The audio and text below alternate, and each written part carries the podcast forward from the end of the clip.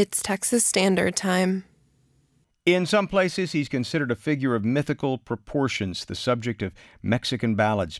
Among U.S. prosecutors, he's considered a deadly international drug kingpin who amassed a virtual army of his own south of our border, murdering rivals and destabilizing governments. But his trial begins in New York for the man known as El Chapo. Amid unprecedented security, we appear to be entering both a kind of cultural moment not seen since the days of Pablo Escobar and perhaps a watershed moment as well for the U.S. War on Drugs. Joining us now, Nathan Jones, assistant professor at Sam Houston State University's College of Criminal Justice and non-resident scholar in drug policy and Mexico studies at Rice University's Baker Institute. Nathan, welcome back to The Standard. Thank you for having me. Let's talk a little bit about Chapo's role in drug trafficking, especially as it relates to Texas. A little bit of a recap, perhaps? So Chapo Guzman, he goes back all the way to the days of the 1980s Guadalajara cartel. He was involved in a shooting in the airport in Guadalajara. He was actually purported to be the target. The Tijuana cartel or the Arellano Felix organization was targeting him. He narrowly escaped, but the Archbishop of Guadalajara was killed in that assassination attempt. Chapo Guzman escaped down to Guatemala. He was arrested there, and he went to maximum security federal prison in Mexico. And the really interesting thing about this is he had no problem building his drug empire from within this prison. And by about 2001, he was able to escape, and he becomes the head, well, he'd already been, but he becomes the head of the Sinaloa Drug Cartel Federation, which becomes the largest drug trafficking federation in the world. Wow. And that's how he kind of takes on this mythical proportion. Yeah.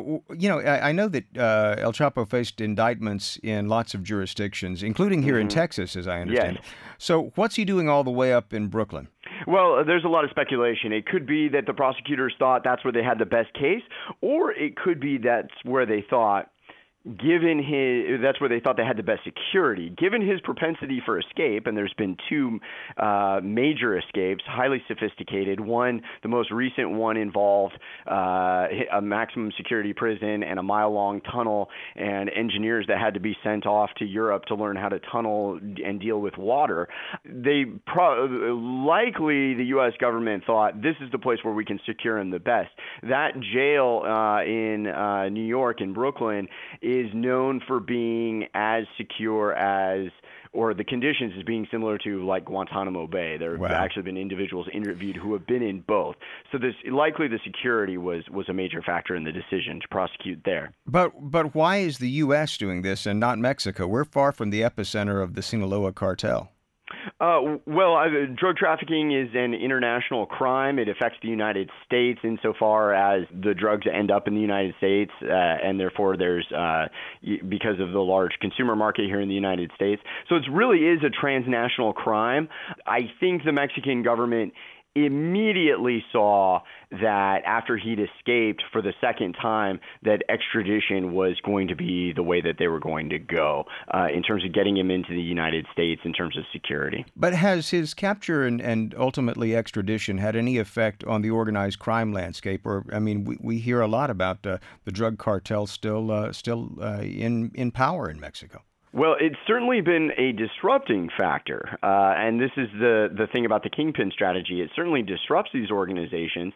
Nonetheless, the Sinaloa cartel is still considered, and it's better thought of as a federation of traffickers, as other scholars point out, is still considered the most powerful or one of the most powerful. But Chapo's extradition allowed a change in the trafficking corridors, and it allowed a new cartel, the Cartel de Jalisco Nueva Generación, to move into other areas throughout Mexico, and some consider it now the most powerful drug trafficking organization in Mexico. So there's a debate as to which group is the most important, and wherever it's going, it's having open warfare, open conflict with other cartels, and that's driving violence up.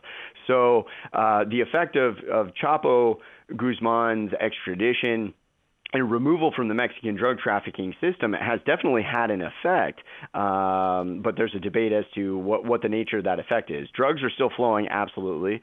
The cartels various drug trafficking organizations are still functioning, and violence is up. Nathan Jones will be following this trial. He's assistant professor at Sam Houston State's College of Criminal Justice. Professor, thanks so much. Thank you for having me.